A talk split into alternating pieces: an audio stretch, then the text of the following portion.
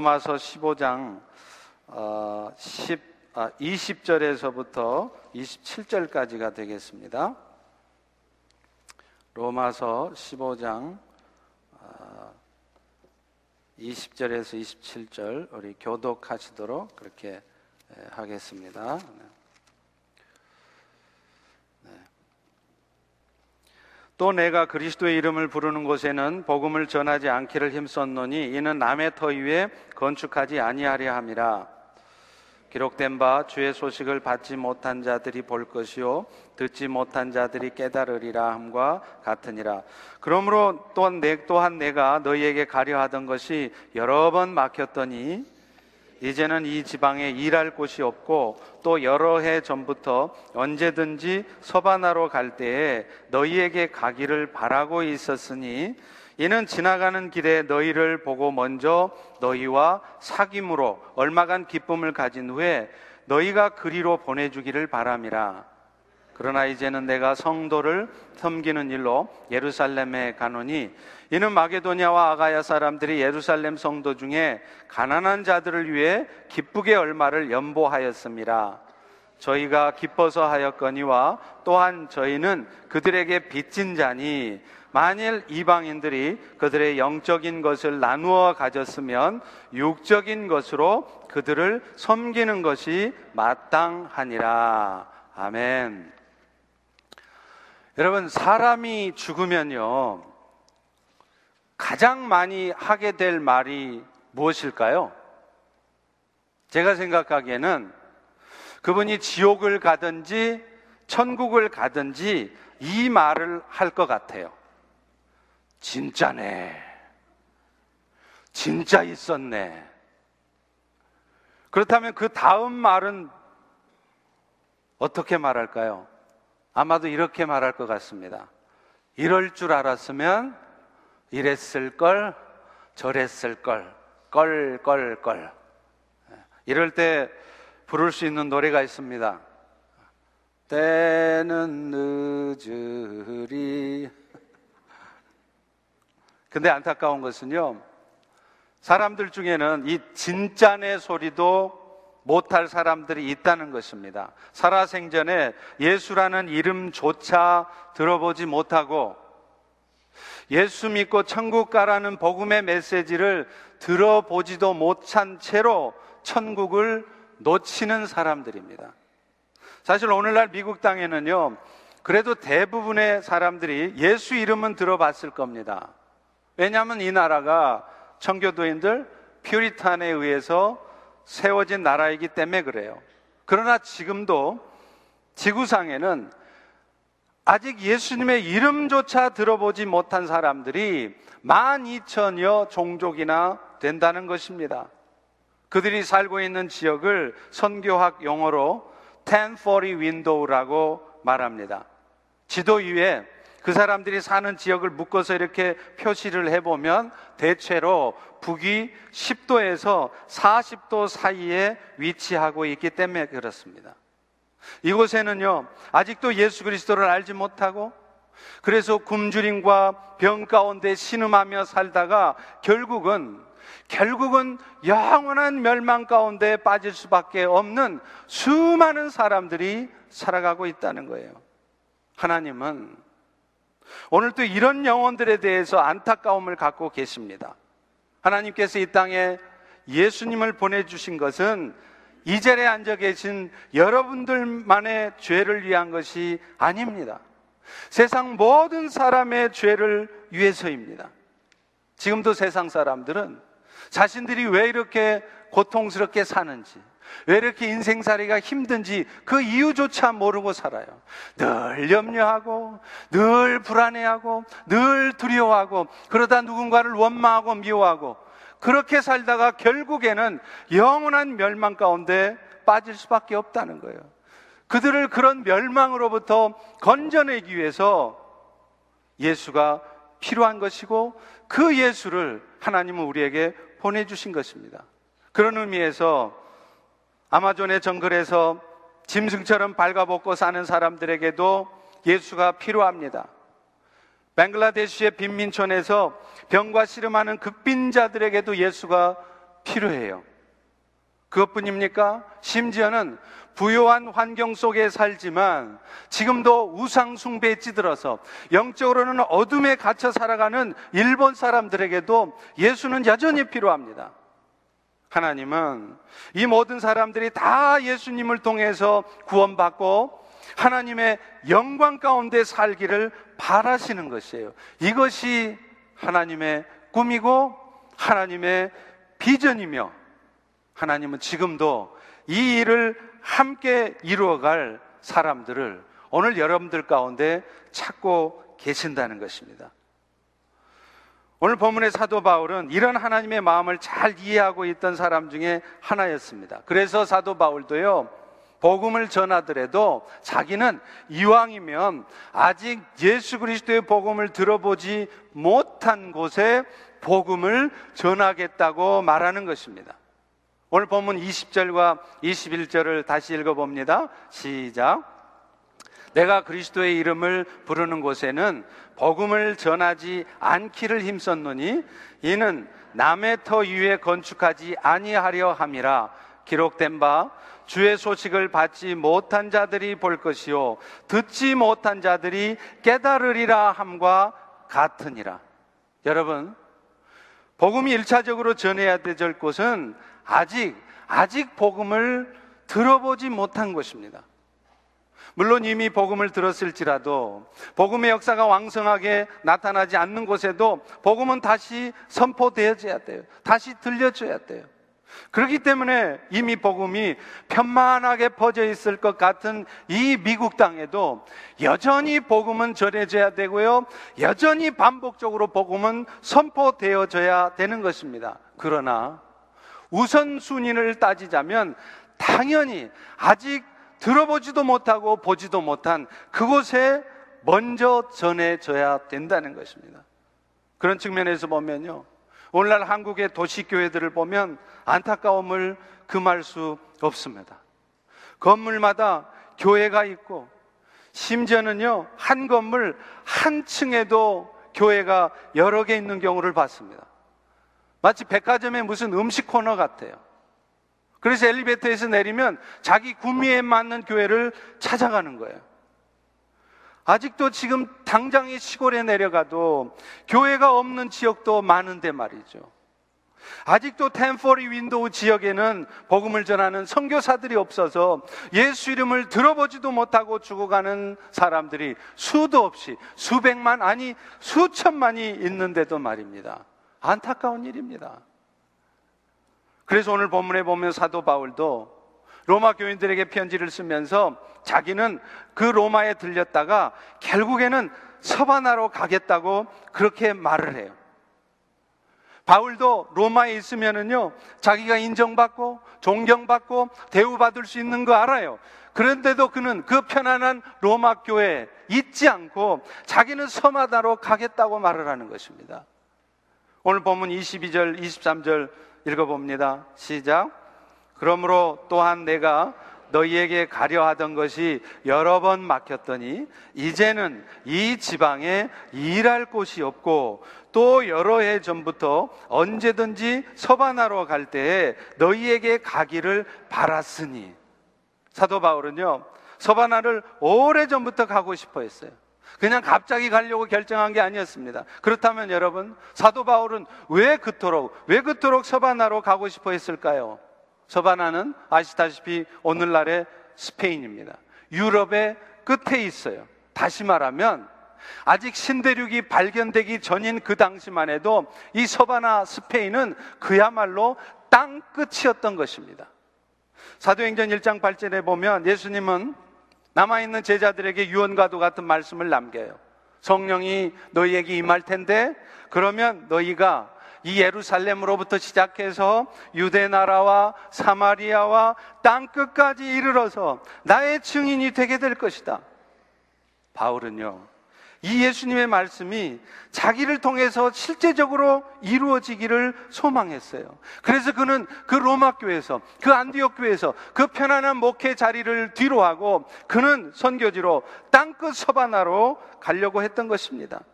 실제로 사도 바울이 그 서바나로 갔는지 안 갔는지는 성경에 기록되어 있지 않기 때문에 정확히는 모릅니다. 그러나 대부분의 성경학자들은 아마도 바울이 로마에서 2년 동안 감옥에 연금 상태에 있다가 풀려난 후로 곧바로 서바나로 갔을 것이라고 추측을 합니다. 사도 바울이 실제로 서바나로 갔는지 가지 못했는지는 모릅니다. 그러나 중요한 것은 그가 복음이 땅 끝까지 온 땅에 증거되고자 하는 그런 비전을 품고 산 사람이었다는 것입니다. 그 사람 역시도 세상 사는 거 봄나게 살면서 세상 즐기면서 살고 싶은 마음 있었을 것입니다. 그러나 그는 예수 그리스도의 복음을 알고 예수 그리스도의 은혜를 깊이 깨닫고 나니까 더 이상 그런 삶에 머물러 있을 수가 없었어요. 그래서 그는 땅 끝까지 나아가서 그 복음을 전하고자 했던 것입니다. 사실 우리 모두는 사도 바울과 같은 이런 비전이 필요합니다. 왜냐하면요. 사실은 이 자리에 앉은 우리 모두도 오늘 그리스도인 된 우리 모두도 그리스도가 땅끝까지 증거되도록 하는 그 일을 위해서 부름받은 사람들이기 때문에 그렇습니다. 고린도후서 5장 15절에도 말씀하지 않습니까? 그가 모든 사람을 대신하여 죽으신 것은 살아있는 자들로 하여금 우리들로 하여금 이제는 다시는 우리 자신을 위해서 살지 않고 오직 우리를 위해서 대신해서 죽었다가 다시 살아나신 이 예수를 위해서 살게 하려 함이라. 오늘도, 오늘도 성령께서 우리 안에 계시는 이유도 바로 그것 때문입니다. 오늘도 예수님께서 영으로 우리 안에 들어오셔서 이 연약하고 부족한 우리를 떠나지 않으시고 어떤 형편에 있을지라도 늘 우리의 삶을 주님의 은혜 가운데 주님의 이끄신 가운데 이끌어 가시는 이유가 사실은 그 이유라는 거예요. 그래서 결국에는 영원한 천국으로 영원한 생명의 나라로 우리를 이끌어 가시는 이유가 사실은 그것 때문이라는 것입니다. 그런 의미에서 우리 모두도 이런 하나님의 꿈에 동참하고자 하는 비전을 가질 필요가 있습니다. 여러분, 비전이 없는 백성은 망한다고 그랬어요. 비전이 없는 성도들의 삶에는 길이 안 나오게 돼 있습니다. 오늘 우리 성도들의 삶에 길이 안 나오는 이유가 뭘까요? 우리의 노력이 부족해서요? 아닙니다. 우리의 삶의 방향이 문제입니다. 오늘 또 예수 복음이 전해지지 않은 곳에 그곳에 예수 복음이 전해져서 내가 자유했던 것처럼 하나님을 알지 못해서 오늘도 늘 그 어둠과 그 사망 가운데 살다가 예수님을 알고 그 예수님의 은혜로 말미암아 그 자유를 누리며 영원한 생명의 나라의 백성으로 살아가게 되는 그 은혜를 저들에게도 그들에게도 전하는 일, 그 일이 오늘 우리의 삶의 목표가 되어야 된다는 것입니다. 여러분, 교회가 존재하는 이유가 무엇입니까? 교회 왜 성도들이 모입니까? 교회 존재 이유도 마찬가지입니다. 여러분 우리 휄로쉽 교회 목적을 아십니까? 항상 예배 시간마다 저 앞에 써 있죠. 휄로쉽 교회 목적은 모든 족속을 제자 삼아서 하나님께 영광을 돌리게 하는 것이다. 이 땅의 교회의 존재 목적은 결국에는 이 지역뿐만 아니라 땅 끝까지 나아가서 그 땅의 사람들에게도 예수가 전해져서 그들로 하여금 그리스도의 제자가 되게 하는 것, 그것이 교회가 있어야 될 이유인 것입니다. 많은 성도들이 모이는 교회, 그것이 건강하고 좋은 교회가 아니에요. 이것이 인생의 목적으로 바뀌어져 있는 성도. 그래서 그 일을 위해서라면 나의 인생을 드릴 수 있고 심지어는 내 생명까지라도 드릴 수 있는 그런 성도들이 모이는 교회 또 그런 성도들을 세워가는 교회 이런 교회가 이 땅에 있어야 할 교회이고 건강한 교회인 것입니다. 그런 의미에서 저희 펠로시 교회도 앞으로는요 될 수 있으면 복음이 아직 전해지지 않은 지역에 선교사를 파송하려고 합니다. 물론 이미 복음이 전해져 있는 지역에 복음이 더 잘 전해지도록 더 많은 선교사가 나가야 되는 것도 사실이에요. 그러나 선교회, 선교의 우선순위로 본다면 우리의 선교는 당연히 미전도 종족 중심의 선교가 되어야 된다는 것입니다. 그렇다면 여러분, 그 일에 우리 그리스도인들, 오늘 성도 여러분들은 어떻게 함께 할 수 있겠습니까? 우리 모두가 바울처럼 다 선교사로 가야 됩니까? 아프리카로 가고 남미로 달려가야 됩니까? 아닙니다. 바울은 그 일을 함께 하되 먼저는 물질을 통해서 그 일이 이루어지도록 돕는 일을 하라고 말을 하고 있습니다. 오늘 본문에 보면 사도 바울도요, 로마 교인들에게 이 일을 함께 해달라고 구하고 있습니다. 우리 24절을 같이 한번 읽어봅니다. 시작. 이는 지나가는 길에 너희를 보고 먼저 너희와 사귐으로 얼마간 기쁨을 가진 후에 너희가 그리로 보내주기를 바람이라 서바나로 가는 길에 로마 교회를 좀 들르겠다는 거예요. 이유가 뭐냐? 그들과 교제를 좀 하고 싶다는 것입니다. 그래서 성도의 기쁨을 함께 나누겠다는 거예요. 그런데 거기 머물겠다는 게 아니라 곧바로 서바나로 가겠다는 것입니다. 그런데 그때 너희가 나를 그곳으로 서바나로 보내달라고 말을 해요. 우리 개혁 성경에는 이 부분이 너희가 그리로 보내주기를 바란다 이렇게 다소 애매하게 번역이 돼 있는데요. 영어 성경에 보면 이 부분이 분명하게 번역이 되어 있습니다. I hope to have you assist me on my journey there. 거기 서바나로 가는 그 여행길에 너희들이 나를 도와달라는 거예요. 무슨 말입니까? 자신이 서바나로 갈때 물품도 필요하고 재정적인 지원도 필요하니까 너희들이 그것을 해달라고 그 요구를 하고 있는 것입니다. 여러분, 사실 우리가 주의 복음을 전해야 한다고 그래서 우리 모두가 다 선교사로 가야 되는 거 아니에요. 물론 우리들 중에는 아니 여러분들 중에는요. 세상 일 다 접어두고 선교사로 가야 될 사람도 분명히 있을 것입니다. 그러나 대부분의 성도들은요.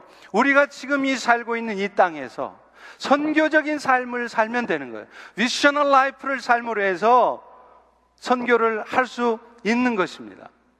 그리고 오히려 어떤 의미에서는요, 나가지 않아야 될 사람도 있어요.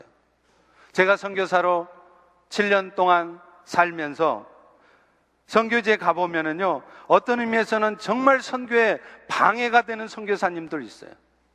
인격적으로 아직 준비가 안 돼 있어가지고, 현지인들에게 그리스도의 사랑을 전하는 게 아니라, 영향을 끼치는 게 아니라, 오히려 현지인들의 눈살을 찌푸리게 하는 그런 선교사도 있습니다. 또 선교를 할 때도 자신의 방식만을 고집해요. 자기 생각만이 옳다고 생각하고 그래서 다른 선교사들과 전혀 협력이 되지 않고 다른 선교사들을 함부로 폄하하고 비난하고 이런 선교사들도 있습니다. 그런 면에서는 모든 성도들이 다 선교지로 가야 되는 것은 아니라는 거예요. 그렇다면 그렇다면 우리는 이곳에서 어떻게 선교를 할 수 있겠습니까? 말할 것도 없이 그 선교사님들이 그 선교를 잘 할 수 있도록 열심을 다해서 기도해 드리고 그분들이 그 선교를 할 수 있도록 필요한 물질들을 공급해 주는 것입니다. 사랑하는 성도 여러분, 하나님의 일은요, 결국은 하나님이 하시는 것입니다. 그러나 그 하나님은 누구를 통해서 하시느냐면 사람을 통해서 하세요. 예수님의 십자가의 은혜를 먼저 아는 사람들의 마음을 감동시키고요.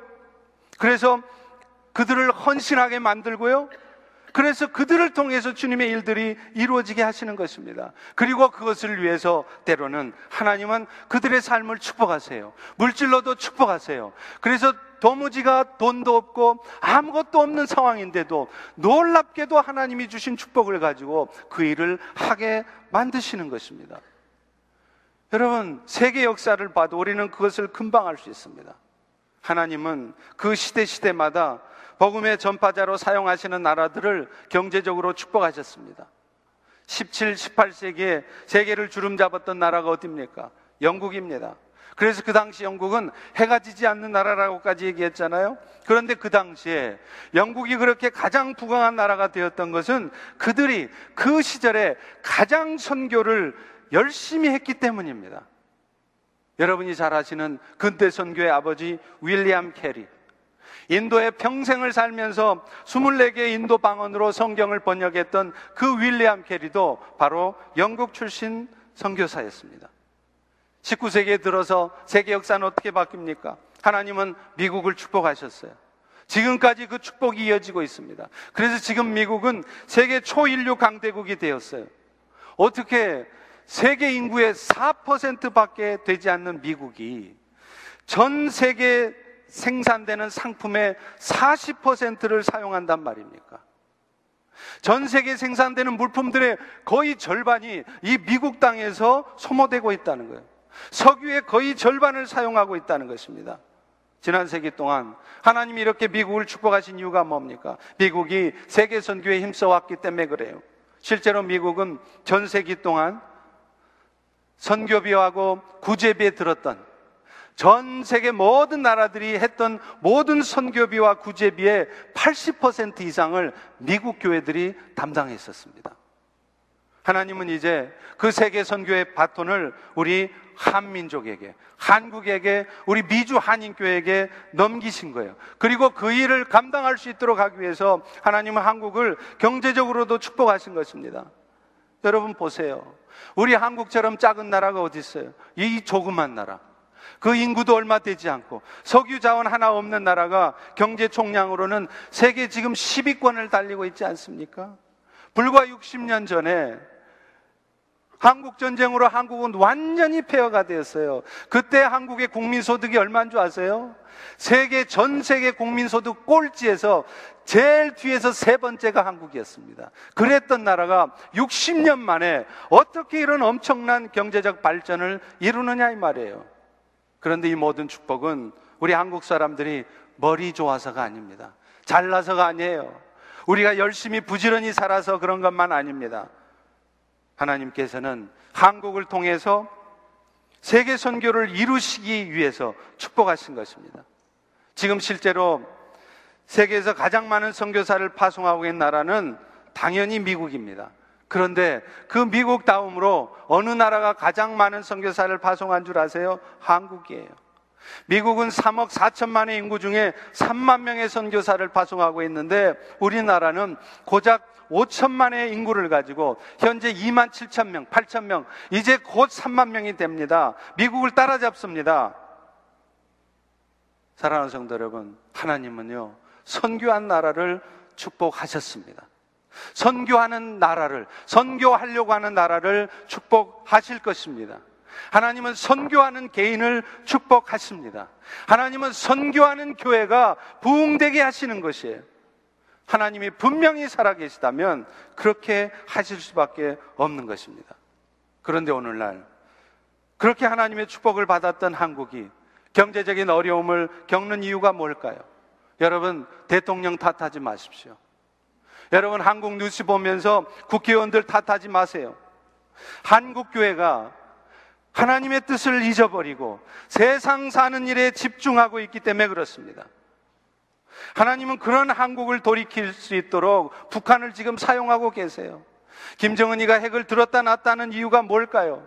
전쟁 위협을 하는 이유가 뭘까요? 사실은 남한 교회들을 일깨우시기 위한 하나님의 작전입니다. 그렇기 때문에 그런 국가적인 경제적 군사적 위기 상황에서 한국이 가장 먼저 해야 될 일은 사실은 교회들이 하나님 앞에 돌이키는 거예요. 다시 한번 한국 교회들이 하나님을 향한 그런 마음들을 회복한다면 하나님은 지금 당장이라도 북한 문제를 해결하실 것이고 한국의 경제를 회복시키실 것입니다. 그리고 어쩌면 이전에 주셨던 축복보다 더 크신 은혜와 축복을 한국에 부어 주실 것입니다. 미국도 마찬가지입니다. 여러분, 미국이 어떤 나라입니까? 돈이 우상되지 말라고. 돈을 우상 삼아 살지 말라고. 세상에 100불짜리도 아니고 1불짜리에 We trust in God. 써 있지 않습니까? 그런데 이 미국이 이제는 그야말로 돈이 우상이 되었어요. 인본주의적인 생각 가운데 점점 이 미국이 영적으로 타락해 가고 있습니다. 여러분, 미국이 만약 계속해서 하나님을 떠나 살아간다면 미국 역시 하나님의 징계와 심판 가운데 있게 될 것입니다. 트럼프가 대통령이 되든지 힐러리 클린턴이 되든지 중요한 것은 오늘날 미국 교회들이 오늘날 미주의 한인 교회들이 영적인 회복을 하지 않는다면 하나님은 미국을 더 이상 축복하지 않으실 것입니다. 마치 이스라엘 백성들이 수많은 선지자들의 경고에도 불구하고 여전히 하나님을 떠나서 세상적인 삶을 살아갈 때 하나님은 그 나라를 망하게 하시고 그 백성들이 바벨론의 포로로 잡혀가게 하셨던 것과 똑같은 것입니다. 그리고 사실은요, 오늘 우리가 이런 하나님의 꿈에 동참하며 그 일에 함께 해야 되는 이유는 무엇보다도 우리가 그런 사랑의 빚을 그리스도로 말미암은 그 사랑의 빚을 먼저 은혜를 받은 자들의 그 사랑의 빚을 받은 사람들이기 때문에 그렇습니다. 오늘 본문 25절에서 27절에도 그 이유를 쓰고 있습니다. 25절을 보세요. 그러나 이제는 내가 성도를 섬기는 일로 예루살렘에 가노니. 지금 바울이 예루살렘에 잠깐 간대요. 그 이유가 뭐냐? 예루살렘 교회 성도 섬기는 일이라는 것입니다. 그러면 그 성도 섬기는 일이 어떤 일입니까? 26절에 바로 나옵니다. 이것은 마케도냐와 아가야 사람들이 예루살렘 성도 중에 가난한 자들 때문에 기쁘게 얼마를 연보했다. 마가야와 아가야 사 마케도냐 아가야 사람들이 그 예루살렘 교회 성도들의 어려운 형편 얘기를 듣고 그 땅에 흉년이 들어서 많은 성도들이 굶주리고 있다는 힘들다는 소리를 듣고 그 사람들이 헌금을 한 거예요. 그 후원금을 가지고 지금 바울이 그 예루살렘 교회에 전해주러 간다는 것입니다. 여러분, 그런데 그 마케도냐와 아가야, 마케도냐 아가야 가려면요 예루살렘에서 소아시아를 거쳐야 됩니다. 그리고 유럽 땅에 들어가면 가장 먼저 있는 땅이 마케도냐고 그 다음 땅이 아가 아가야 땅이에요.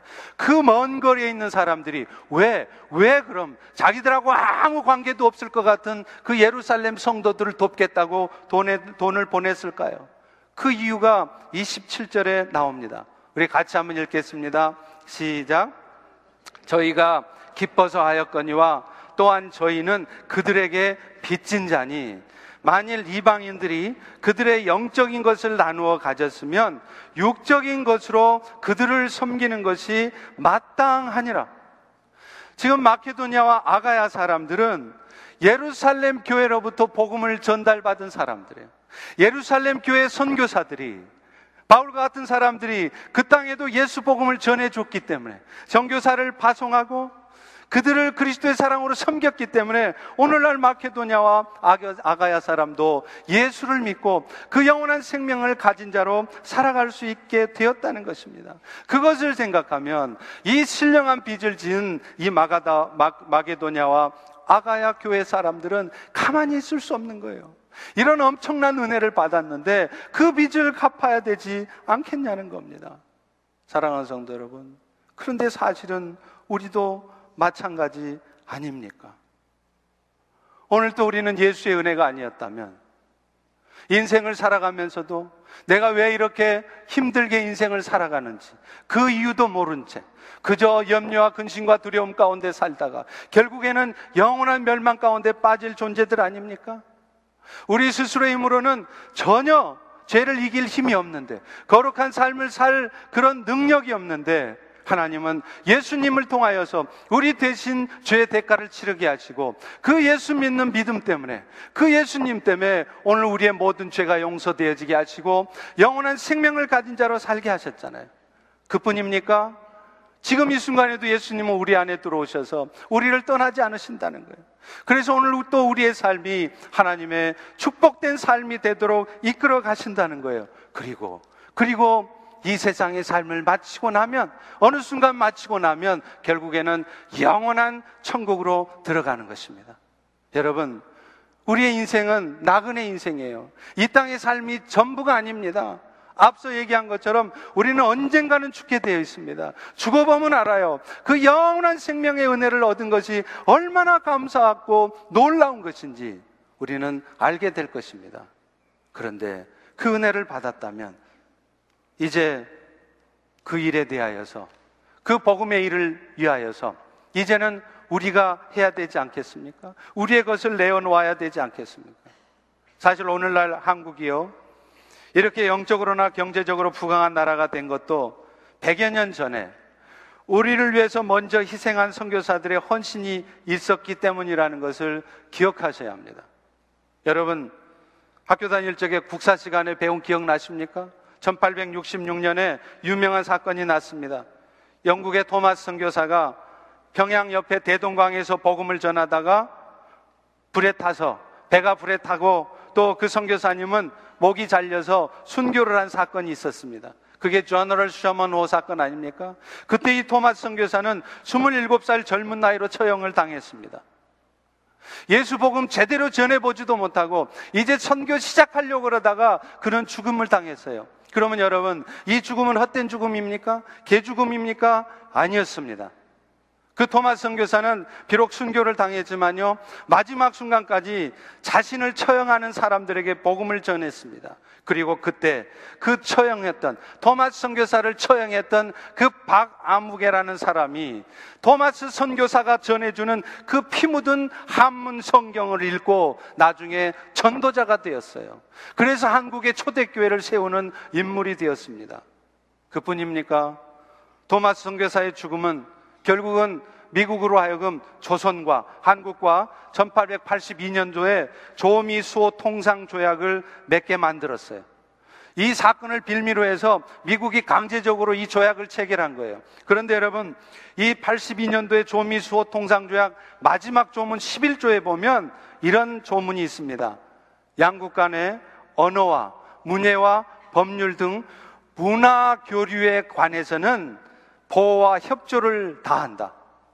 이 조약의 근거에서 미국은 그때부터 공식적으로 한국에 선교사를 보낼 수 있었던 것입니다. 그리고 한국 정부는, 조선 정부는 그 미국이 보낸 선교사를 공식적으로 인정을 해야만 했었어요. 이때 들어온 선교사가 세운 학교가 연희 전문 아닙니까? 언더우드가 세운 연희 전문, 이화학당을 세웠던 아펜젤러, 사멜 마펫, 이런 사람들이 다 그때 들어왔던 선교사들이에요. 그들은 일생 동안 자신들의 젊음을 바쳤습니다. 그 땅에 있는 흑암의 영혼들을 위해서 헌신했어요. 그리고 그들의 죽음이 헛된 것 같았지만 결국은 그들의 헌신으로 한국의 황실과 백성들 사이에 많은 근대적인 문물들이 도입되게 되었습니다. 그리고 그것이 계기가 되어서 많은 사람들이 예수를 믿고 그들의 영혼이 구원되었지 않습니까? 사실 우리가 잘 몰라서 그렇죠. 우리 한국의 조선의 근대화 과정에서 얼마나 많은 선교사들의 헌신이 있었는지 몰라요. 그 선교사들을 정치적으로 정치가들이 잘못 이용하는 바람에 선교사들에 대한 부정적인 이미지가 있었던 것도 사실입니다. 그러나 여러분, 지금도 이름만 되면 금방 알 수 있는 전통적인 학교, 병원들이 다 이 선교사들이 세워놓은 거예요. 3일 만세 운동 때 한국의 독립을 위해서 했었던 민족 대표 33인 있죠? 그 중에 그리스도인들이 16명이나 되었습니다. 목사님들도 계셨습니다. 만세 운동 때 154명의 목사님들이 감옥에 투옥되었어요. 순교를 당하셨어요. 제암리 교회 같은 곳에서는 목사뿐만 아니라 모든 교회들이 그 3일 만세 운동 때문에 그 만세 운동 했다고 그 교회당에 갇혀서 불에 타서 순교를 당했습니다. 여러분, 지금도 양화진에 가면요. 한강변에 있잖아요. 외국인 선교사 묘역에 100년 전 이 땅에 와서 이름도 없이 빛도 없이 수고하다가 묻힌 선교사들이 있습니다. 여러분도 한국에 방문하시거들랑 무슨 뭐 놀러 다니시고 롯데월드인지 뭐 슈퍼타운지 그런데 쫓아다니지 마시고 양화진의 외국인 선교사 모역 반드시 가보세요. 제가 한국에 있을 때도 청년들 제자 훈련 끝나면 반드시 같이 데리고 왔습니다. 그곳에 가보면은요, 20세 젊은 나이에 인생을 마감한 선교사도 있었고, 심지어는 선교사 부모를 따라서 그 땅에 왔다가 몇 년 살지도 못하고 죽은 10살도 안 된 아이들 묘도 있어요. 우리 청년들도 그 아이들 묘를 보면서 그 안에 그 앞에서 막 울더라고요. 이 사람들의 헌신과 희생이 있었기 때문에 오늘 내가 있는 것이었구나. 그들은 자신이 배운 많은 학식을, 의학 지식을, 그 젊음을 흑암 가운데 살고 있는 한국의 영혼들을 위해서 기꺼이 희생했습니다. 여러분, 의사 되려면 얼마나 힘듭니까? 얼마나 오랫동안 공부해야 됩니다. 그런데 죽 서서 개 준다고 그렇게 죽으라고 공부해서 봄나게 살 수 있는데도 그들은 무엇 때문에 무엇 때문에 그 흑암의 땅에 가서 그런 절망적인 상황 속에서 희생하며 살았습니까? 자신의 생명은 물론이고 자신의 사랑하는 자녀들의 생명을 희생해야 했습니다. 만약 오늘 여러분의 사랑하는 자식들이 여러분 아들, 딸 귀하죠? 여러분의 손주, 손녀딸 이뻐 죽겠죠? 그 눈에 넣어도 아프지 않을 그 자식들이 이름도 모를 풍토병에 걸려 죽어간다고 생각해 보십시오. 그것도 여러분하고는 아무 관계도 없는 다른 사람들의 유익을 위해서 나에게는 아무것도 돌아올 것 없는 그런 일을 하다가 죽는다고 생각해 보십시오. 옛날에, 옛말에요. 자기 자식 귀한 줄은 알고 남의 자식 귀한 줄은 모른다는 말이 있습니다. 그런데 사실은 우리가 지금 그러고 있는 줄도 몰라요. 그분들은 그런 아픔을 겪으셨습니다. 오늘 우리가 이 땅에 살아가면서 겪는 아픔하고는 비교할 수 없는 그런 고통과 희생과 아픔 가운데 사랑하는 자식을 잃기도 했습니다. 그리고 오늘날 우리 한국이 누리는 이 영적인 이런 축복들이 바로 그분들의 아픔과 희생 위에 주어진 것이라는 거예요. 사랑하는 성도 여러분, 이제, 이제 우리가 해야 할 차례입니다. 우리는 여름에 멕시코도 갔다 왔고요. 겨울에 인도도 다녀왔잖아요. 그곳에서 어려운 형편에 있는 사람들에게 그리스도의 사랑을 전하고 예수님의 복음도 전했습니다. 그런데 여러분 이거는 칭찬 들을 일이 아니에요. 그게 무슨 칭찬할 일입니까? 사실은 당연한 일이에요. 다 가셔야 될 일이에요. 다 하셨어야 될 일입니다. 이제 우리는 받은 그 사랑을 또 다른 사랑이 필요한 자들에게 나눠줘야 돼요. 그리고 그 일을 위해서 우리는 우리의 것을 희생할 수 있어야 되는 것입니다. 나는 그들에게 받은 것도 없고 지금 내 형편이 남을 도울 처지도 아니라고 말하고 싶으신가요? 여러분, 이 일은 형편이 된다고 하는 일이 아닙니다. 그리고 사실은 받은 것이 없는 것도 아닙니다. 우리는 이 땅에 무엇과도 바꿀 수 없는 그 영원한 생명을 가진 자들이에요. 아무리 돈 많은 이건희 회장도 아무리 권세 많은 박근혜 대통령도 누릴 수 없는, 가질 수 없는 그 영원한 생명의 축복을 가진 자들입니다. 그렇다면 그것을 위해서 우리의 것을 우리는 얼마든지 내어놓을 수 있는 것입니다. 복음서에 나오는 오병이어의 기적을 보십시오. 소년이 가진 보리떡 다섯 개와 물고기 두 마리를 예수님이 축사하시고 나니까 5천 명이 먹고도 남을 그런 양식이 생겼잖아요. 그런데 저는요, 그 본문을 읽으면서 한 가지 궁금한 게 있어요. 아니, 그 많은 사람들 중에 5천 명이나 되는 사람들 중에 진정 보리떡 다섯 개와 물고기 두 마리 가진 그 소년 말고는 먹을 것을 가진 사람이 없었냔 말이에요. 제 생각에는 아닌 것 같습니다. 거기는 5천 명이 넘는 사람이 있었어요. 그들 중에는 틀림없이 오병이어보다 훨씬 더 많은 것을 가지고 있었던 사람이 있었을 것입니다. 그런데 그들은 왜 자신의 것을 내어놓지 않았습니까? 하나님은요, 우리의 작은 것이라도 내어놓을 때 그것 가지고 축사하십니다.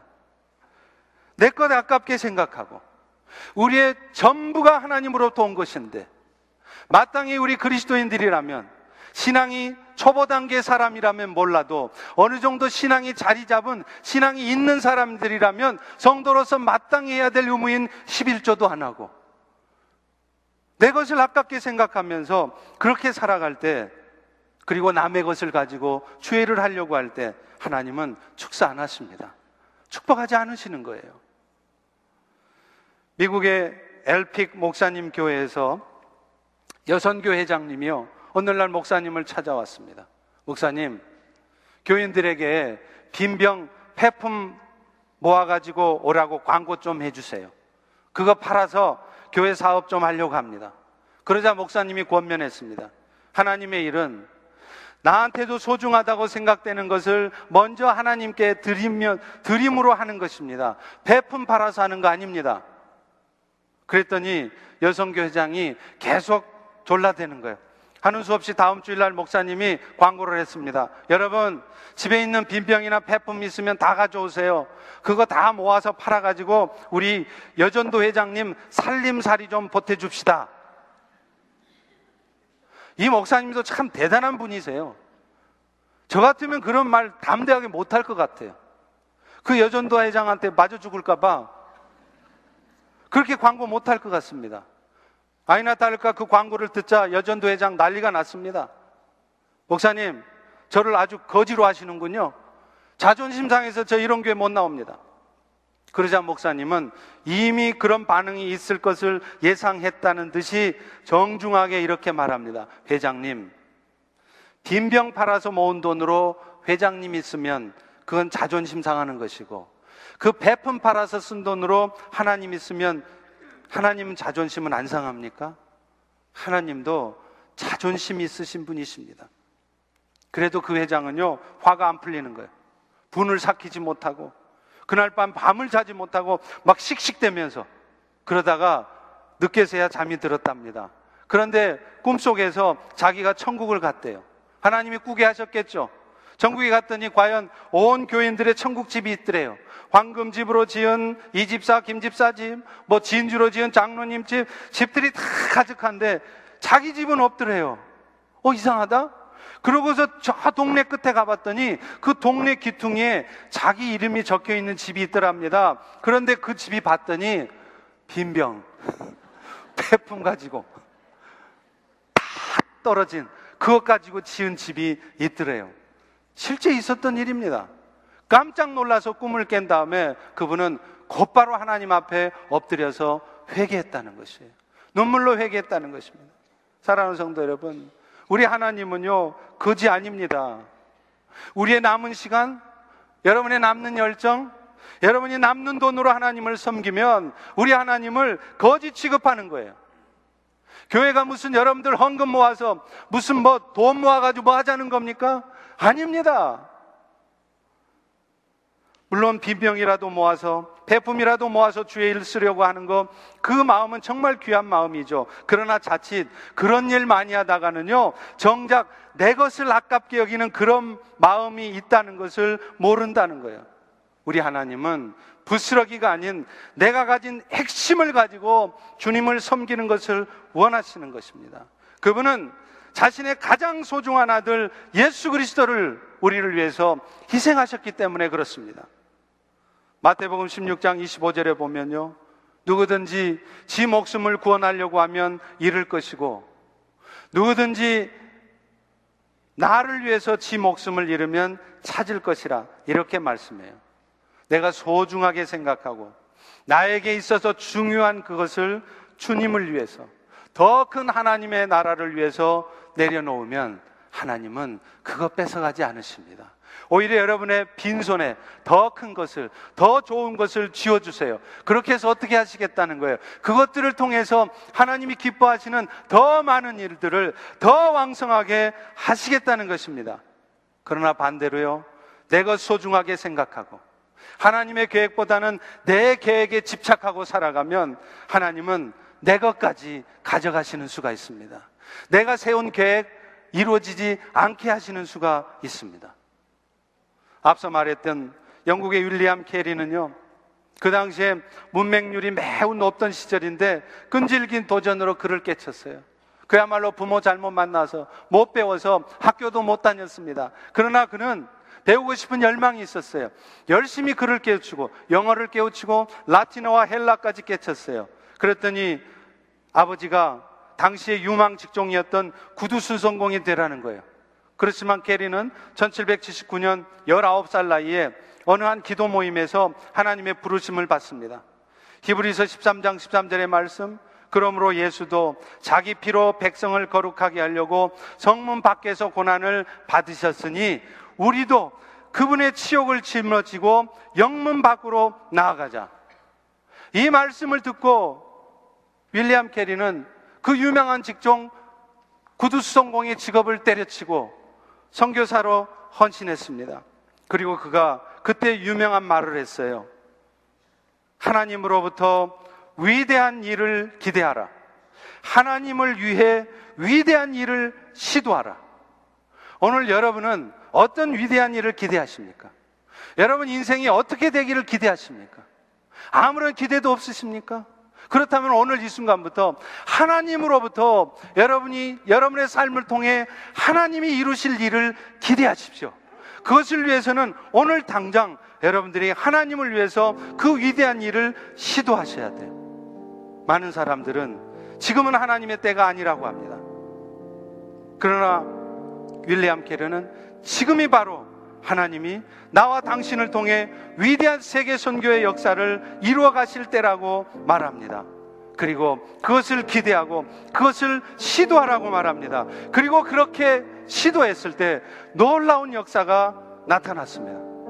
오늘 우리의 현실과 여건을 탓하지 마십시오. 문제는 우리의 현실과 여건이 아닙니다. 우리의 믿음입니다. 우리 인생의 방, 목적입니다. 우리 인생의 방향입니다. 윌리엄 캐리의 말에 감동을 받은 목사들이 선교회를 만들기 시작했고요.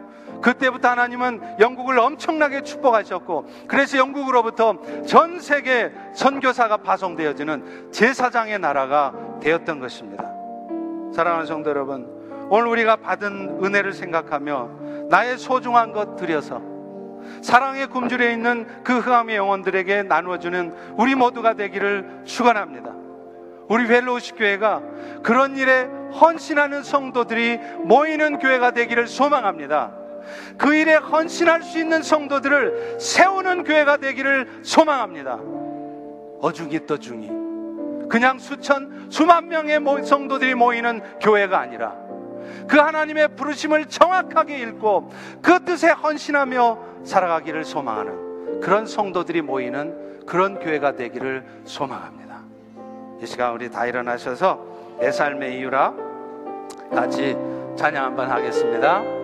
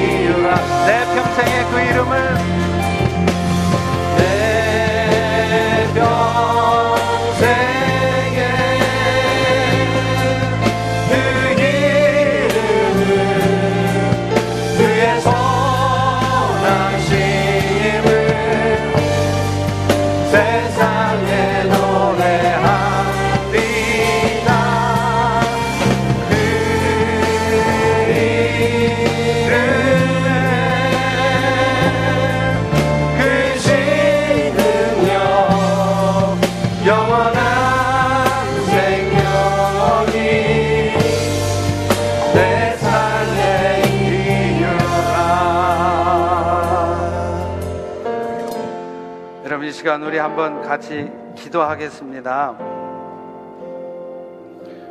여러분 기도할 줄 모르셔도 돼요. 이제 신앙생활 시작하신 지 얼마 안 되셨고 그동안 기도 생활도 많이 하지 못해서 기도가 뭔지 모르겠다. 괜찮습니다. 기도는 형식이 있는 것이 아닙니다.